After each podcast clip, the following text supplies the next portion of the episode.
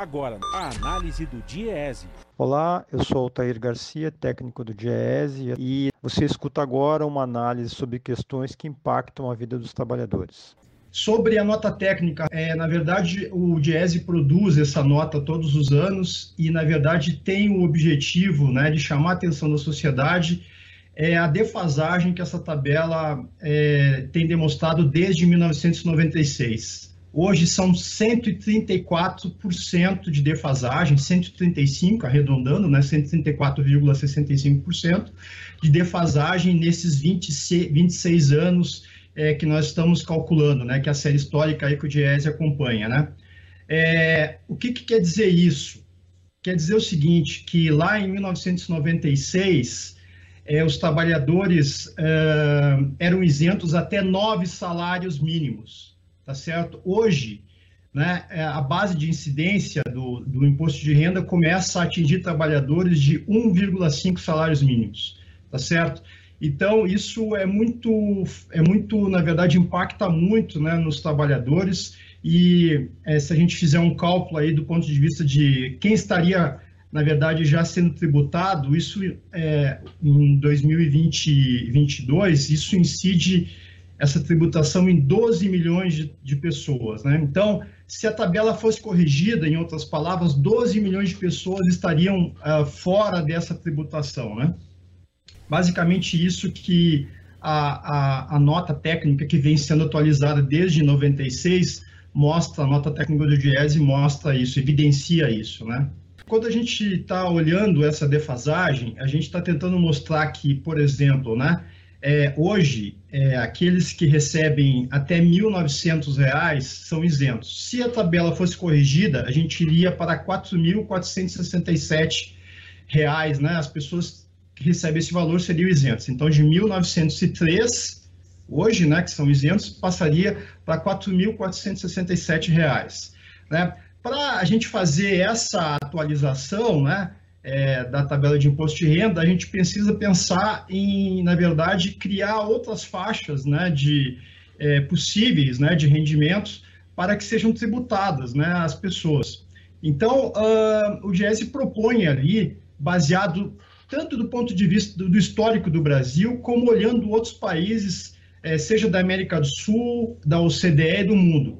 Para se ter ideia, hoje nós temos cinco faixas né, de imposto de renda. E o Brasil já teve, é, na verdade, nove faixas, 11 faixas de, de imposto de renda. E teve um teto que atingiu até 60% do imposto de renda. Isso é a história do Brasil, não estou falando nenhuma novidade aqui do ponto de vista é, do que nós conhecemos. Né? Se a gente comparar outros países, né, a gente tem uh, países que têm faixas, pode até ter faixas menores, mas tem tetos né, que chegam a 60%.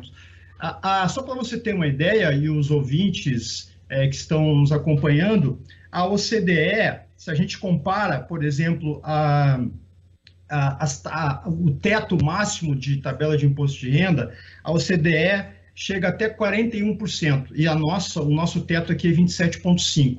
Se a gente comparar a média na América Latina, é 31,6%, e a média no mundo é 31,3%. Portanto, a gente está abaixo tanto da média mundial, da OCDE né, e da América Latina. Então, é possível a gente, é, no Brasil, né, fazer um pacto do ponto de vista de atualizar essa tabela de imposto de renda, desonerar esse, esses trabalhadores né, que estão ali é, nessa faixa né, de, de, de um a, a quatro ou cinco salários mínimos, né, e abrindo aí possibilidade de é, criar uma tributação mais progressiva. Né? É, um aspecto importante que as pessoas têm que entender é que no Brasil é, você tributa muito pouco renda né, e, e patrimônio. E a gente tem quase 49% dos tributos que a gente chama de indiretos que são é, que incidem sobre bens e serviços. Então é possível nós fazer esse tipo de é, é, transição de uma forma que você consiga manter a progressividade. No final, a gente precisa o quê? Tributar, usar um, um princípio da Constituição que afirma o seguinte: a gente precisa é, tributar aqueles que podem contribuir né, é o princípio de, de contribuição. Então, tributar mais quem tem mais renda.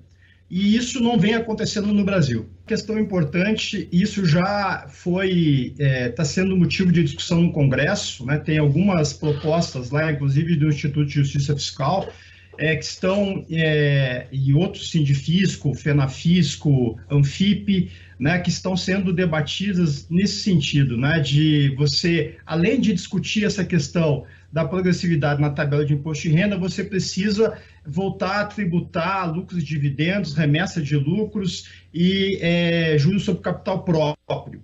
Essa é uma briga é, importante né, dentro da sociedade brasileira, precisa ser, é, na verdade, buscar um pacto nacional com relação a isso. E é importante que as pessoas saibam que o Brasil, só Brasil e Estônia, né, não tributam é, lucros e dividendos. Né? É, a Estônia, para quem não sabe, é um país que tem um milhão de habitantes apenas. Então, assim, a gente precisa enfrentar essa realidade né, e é, trazer uma justiça tributária né, que vai ser muito importante para o Brasil. Para você ter uma ideia, o Ciro Gomes falou em tributar grandes fortunas. Essa é uma pauta importante né, que os presidenciais estão discutindo, e tributar grandes fortunas, isso é um cálculo do Instituto de Justiça Fiscal, é, FENAFISCO, ANFIP e Sindifisco, que seria tributar 0,3% né, dos super ricos, daria aí uma arrecadação de mais ou menos 200, é, 200, 293 bilhões, né?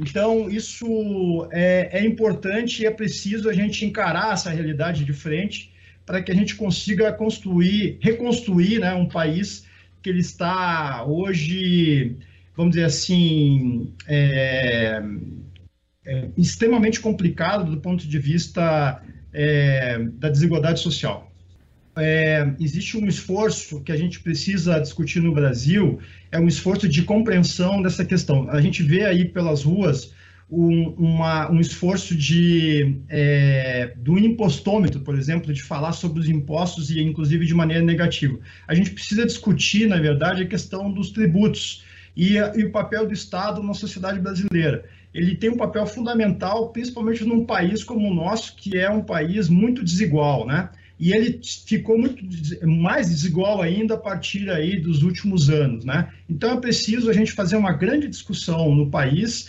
retomar isso, a questão do tributo e o papel do Estado, isso tem que vir desde as escolas, né? Mas é uma questão quase de cidadania, quase não é de cidadania e é preciso que a gente tenha essa preocupação, né, de retomar é, esse ponto, né, da, de uma, de uma tributação mais justa, né?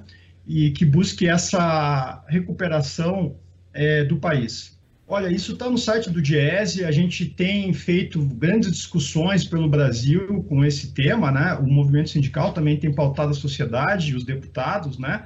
Esse debate, ele é muito importante e dentro de uma democracia, né, que tem que dar eco para essas discussões, é, no Congresso tem do, duas grandes propostas sendo discutidas e tem, na verdade, a terceira, que é essa proposta que discute né, é, uma tributação justa e solidária. Então, é, é, é, um princípio importante quando a gente discute tributação, cada um tem o seu projeto, todo mundo acha que, todo mundo defende né, uma tributação, uma reforma tributária, mas cada um defende a sua. Então, nós achamos que ela precisa, a, a progressividade tem que estar em todas as propostas, né, do ponto de vista de tornar, na verdade, a tributação algo que é, seja é, solidário e que impulsione o país a, a, a uma agenda desenvolvimentista.